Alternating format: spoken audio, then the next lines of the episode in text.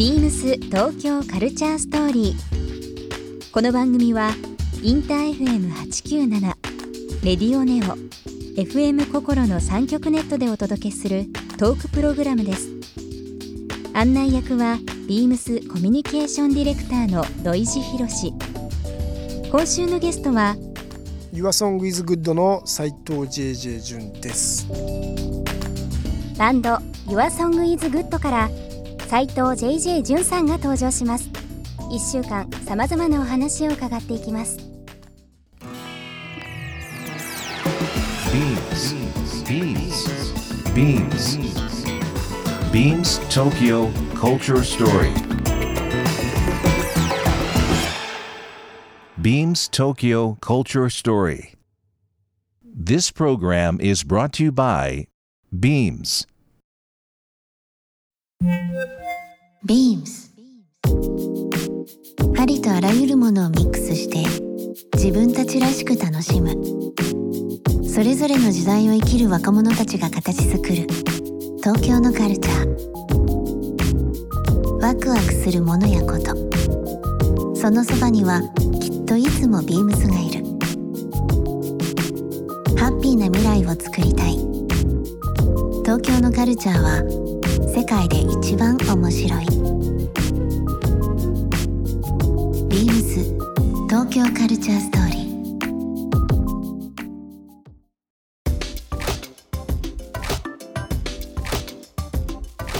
ーそのアロハガットソウルっていうですね、えー、とハワイに、えー今住んでいる、えー DJ、はい。DJ クルーですね。で、えっ、とレコードレーベルでもあるんですけど、はい。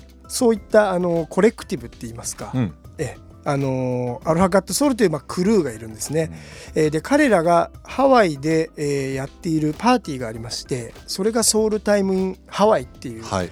パーティーなんですねでそれの東京版で、えーソウルタイムイン東京といいですね。これが実はあのソウルタイムインロンドンとか、はい。ソウルタイムインシカゴとか、ロンドン、実は。世界中に、えーとそのクルーがうん。おりまして、えー毎月最終金曜日毎月最終金曜日。うん。えーそれぞれの場所で同時にそのソウルタイムイン,、えーインホニャララっていう、まあ、その各地の地名のパーティーが開かれるみたいなコンセプトが、えーありまして日本では東京が、は東京だけになる。東京だけですね、へえーーこれがまあ日本だとまだ年一なんですけど、うん。はいえー、と一応世界で、えーそんなペースで行われていると、本拠地はハワイっていうことですね。一つのその組織とかチームが何かムーブメントを起こす瞬間が見えるっていうのはいいですよね。うんそうですうね、ん。あのー彼らがそのリシュあのしたそのマイク・ランディさんっていう、まあ、はいすごいあのレア版なんですけど、ええーそれでこう、まあ、世界中に注目されたんですけどそれのリーシューでアロハソウルは。で、まあ、それでこう、まあ、ある種売り上げが出るじゃないですか。はい。でそれをマイク・ランディさんにギャラとして渡した時にマイク・ランディさんに言われたのが、うん初めて自分の音源でギャラをもらえたっていう。なるほど。あの昔のなんかショービズの世界なんで、え結構シビアな感じで、うんアーティストまでお金が降りてこえないみたいな。ええまあ、そういう世界だったのかもしれないんですけどこの時を経て20年30年経てうん。彼らがリーシュすることによってその昔取った音源からうん。ギャランティーをもらえるみたいな。るほど。こんな素敵な話も。はい。いい話ですね。はい。あったりして。その20日の金曜日のパーティーですけどその日の、えー夜ですけど、えー東京三軒茶屋はい。の、えーブリッジはい。でアフター、はい。えーえーアフターパーティーもはい。開催する、ありますというはいことで、ここでも DJ がみんな東京の DJ も川辺宏さんだったり。金部さん、はい。はい、はいはいえーまあ、僕とあとうん。DJ ヤマさん、DJ 能登谷君って今か結構面白いミックスを出してくれてる皆さんだったりあとコンピューマさんも。はい。いいですね、はい。いいこんなメンツで。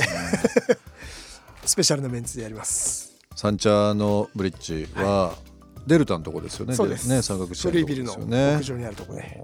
昔東京来たって20 20年前ですけど、はい。最初に住んだの三軒茶屋で。あそうですね。うん。まあ今は飲みも含めて結構いろんな人はいもういろんな人というかもうさまざまなジャンル世代の人、はい三軒茶屋いますけど昔はやっぱりわ若い人がこういう古いビルとかで集まってちょっとアコースティックライブやったりとか、すごいこうあの、まあ、下北沢とはまたちょっと違う意味であの音の香りっていうのははい。ずーっとしてましたね、うん。古い映画館もあったりとかね、うん。当時してましたしすね。ね楽しみですね、はい、4いいロ月20日ケーションなんでぜひ皆さん遊びに来てほしいです、で、えー、と今週末になりますけど、えー、と4月の22日の日曜日には、えー、と同じく東京代官山のユニット。はい。で、えー、とまたパーティーがはい。あるということなんですけど、はい。これはどういった内容になりますか？これはですね、えー、とそんな僕がこのアルファガットソウルとの交流をまあ何年間かやってきたんですけど、うん。えーついに Your Song is Good の音源がアルファガットソウルからリリースされることになりまして、ついに、はい、うん。角張リズム僕らの,、はい。あのレーベルなんですけど、角張リズムとはい。アルファガットソウルの、まあ、共同のワールドワイドリリースっていう形で、えー、Your Song is Good の新しい12インチ、えー12インチのはい。題して、えー、コーストトゥーコーストここにもこのタイトルを付けさせてもらいましたけど。コーストトゥーコースト、はいいいですねこんな、えー、12インチのリリースパーティーですね、はい。えー共演はビデオテープミュージック、ん。えーアルファガットソウルの DJ があり、えーバレアリック飲食店うん。のあのフードもあり。といった感じの、もりもりですね、はい、かなりね20日の金曜日と、えー週末からすごいお祭りみたいになってます。じゃあもう20日の金曜日い。っぱい楽しんでいただいて、はい。土曜日はちょっと充電してはいいただいて22日の日曜日に備えるはい。という形にしていただきたいですね。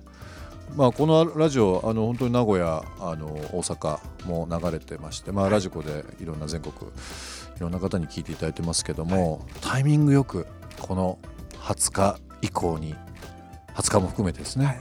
東京に来ていただいている方にはぜひぜひ見ていただきたいですね。聞いていただきたいですね。ね。この立て続けにっていうのはなかなかないですもんねすごい楽しいパーティーだったんですよ去年、うん。本当にあのーいわゆるあのハワイのグッドバイブスっていう、うん。あの感じが結構再現できたような、うん。あの感じだったんでぜひちょっと体験しに来ていただけたらと思います。あのハワイミュージックって本当にあの世代問わずと言いますか、はいぱりすごく聞きやすかったりだとか、はい。うん。まあ音を大きくしてもそうですし、ちょっとやっぱり BGM テクニック聞いてもいいですし、うん。すごくこう万人にすごく優しいはい。歌、でもすごくそのソウルフルで、うん。ハートフルで、うん。鼓動もすごく強い感じがしますんで、いろんな方にちょっと聞いていただきたいですね。そうですね。新作、うん。コーストトゥーコースト、はいぜひぜひ楽しみですす。ね。今あのハワイミュージックに関してはい。今いろいろ教えていただいてますけども、はい。改めて、はい。アルファガッツソウルが愛するハワイワン、ハワイアンミュージック、はい。まあ逆にその特徴っていうのをはい。ちょっと教えていただけると嬉しいなと思いますけど。あのー面白いなと思うのは、ん。彼らがあのまあよくプッシュしているものは、えー、とアメリカ本土のソウルミュージックだったり、はい。ファンクそういったものに影響を受けているハワイのローカルの人たちが作ってる音楽っていうことになるんですけど、なんでしょうね。やっぱりあのいろいろミックスされてるカルチャーだと思うんですよハワイっていうのが。なのでその感じが音に絶妙に作用していると言いますか、うんうん。うん、なんだろうな。やっぱ本土のやつに比べるとちょっとライトな雰囲気があったりとか、えー入りやすい感じしますよ。なんだろう、うん、聞きやすいですね。聞きやすいですよね。ううんんそうですね。言い換えると本当そういう感じですね、優しかったり。優しい優しい感じしますね。うん、なのでなんかやっぱそこら辺のすごい個性的なんですよね実はそういった感覚っていうのが、うんあのーその辺から醸し出されるなんかやっぱ雰囲気っていうかムードが魅力かなと。それがあの、うん心惹かれる理由の一つですかうんやっぱ。なんか一つもう一つなんか雰囲気があるっていうか、うん。うん。うん。まあ世界観として確立してるんですけど、なんかいろんなアーティストが出てきたり、うん。教えてもらったりすると、うん。あハワイミュージックってこういう解釈あるんだとか、うんまだ横の広がりどんどんどんどんありますよね。うんそうですね深みはうんありますよね,、すごく。あともう一つ面白かったのは、まあ、彼らがそういったいろんな音楽をこう再発するんですけど、うんえー、と去年一昨年ぐらいに出たやつで愛子さんっていう、はい。えー、と女性アーティストの、んえー70年代末にレコーディングされた音源がリリースされたんですよ。70年代です。はい、末ですね789年ぐらいなんですけど、それが日本語の曲なんですよ。愛子さん。はい。LA で録音してハワイのプロデューサーが、えーハワイに持ち帰ってきて仕上げた曲なんですけど、そのに日本人の歌もこうあるっていうのが面白いところっていうか。うん、ハワイのこれハワイならではって言いますか、うんうんそうですね。うん。バックの演奏は完全にそのハワイアンレアグルーヴで歌詞が日本語っていう、うん。こんな音源があったんだそんな79年ぐらいにっていう。愛子さん。はい。ちょっといろいろ勉強してみます。はいぜひぜひ。70年代末ですかそうなんですよね。だから知らないストーリーみたいなのがやっぱいっぱいあるんだなっていう。でまたこうねあの本土に比べて距離が近いので、うん。なんとなく身近に感じられるってうんうんいうんうとこだったりもすごく面白い。そのヒストリーを感じることができるっていうかその文化のカルチャーの、それ知っててうんうん。曲聴くとやっぱり違いますよね。違いますね。うん、全然違いますよね、ううん。なのでなんかそういうバックグラウンドまで楽しめるっていうところもこのアロガッツソウルがやってるこの活動っていうか、うん、そういう表現面白いなと思ってます。はい。なんかそのハワイアンミュージックっていうのはもちろん定番としてあると思うんですけど、今こう今だからこそあるこうムーブメントというか、はうん、10年前とはちょっと違う、はい。今の解釈ってあったりするんですか、えっ、と一つポイントなのはやっぱりこのハワイアンレアグルーヴみたいなのを、うんえっ、と推していたのはやっぱり日本人がうん。ここすごいとこだなと思うんですけど、室さんとかも、室さんもそうですねし、あのやっぱり昔からこうカラパナとか、はい。そういうサーファーの人たちが好きだったみたいなのがこう続いてきているのかそういうライトメローな音楽へのこう造形の深い感じがあると思うんですけどやっぱりポイントなのはやっぱローカルの人たちがこの魅力に発見してそれをこう世界中に発信しているっていううん。この図式なのかななるほどね。と思ってます。ローカルの人が。はいなのでそれでまた僕たち的にはまた違う目線でもう一回こういう音楽の面白さが楽しめるっていうところなのかなと。でまあアートワークとかもまあそうですよね。ぱそのね新しい解釈、うんクールな解釈が加わっているっていうのがポイントなのかな。ビームス東京カルチャーストーリー。番組では皆様からのメッセージをお待ちしています。メールアドレスは beams897 アットマークインター FM.jp ツイッターはハッシュタグ beams897 ハッシュタグ beams 東京カルチャーストーリーをつけてつぶやいてください。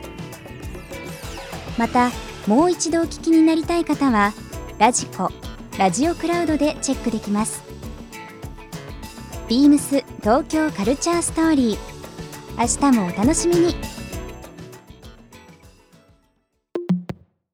Beams メンズカジュアルプレスの畑拓也です。ビームスの良さをもっとたくさんの方に知ってもらいたいという熱い思いでプレスの仕事に携わっています。大学生の時からストリートダンスをやっています。テレビ番組で見たダンサーに魅了されてから今ではクラブで行われるイベントや会社の納会などで披露しています。海外にも興味があって頻繁に海外旅行に出かけます。歴史好きなので今はヨーロッパの歴史に触れるべく計画中です。夢は世界中の方にビームスを知ってもらうこといつか仕事にも活かせるように今は英語を勉強中です Beams 東京カルチャーストーリー Beams Tokyo Culture Story. This program was brought to you by Beams.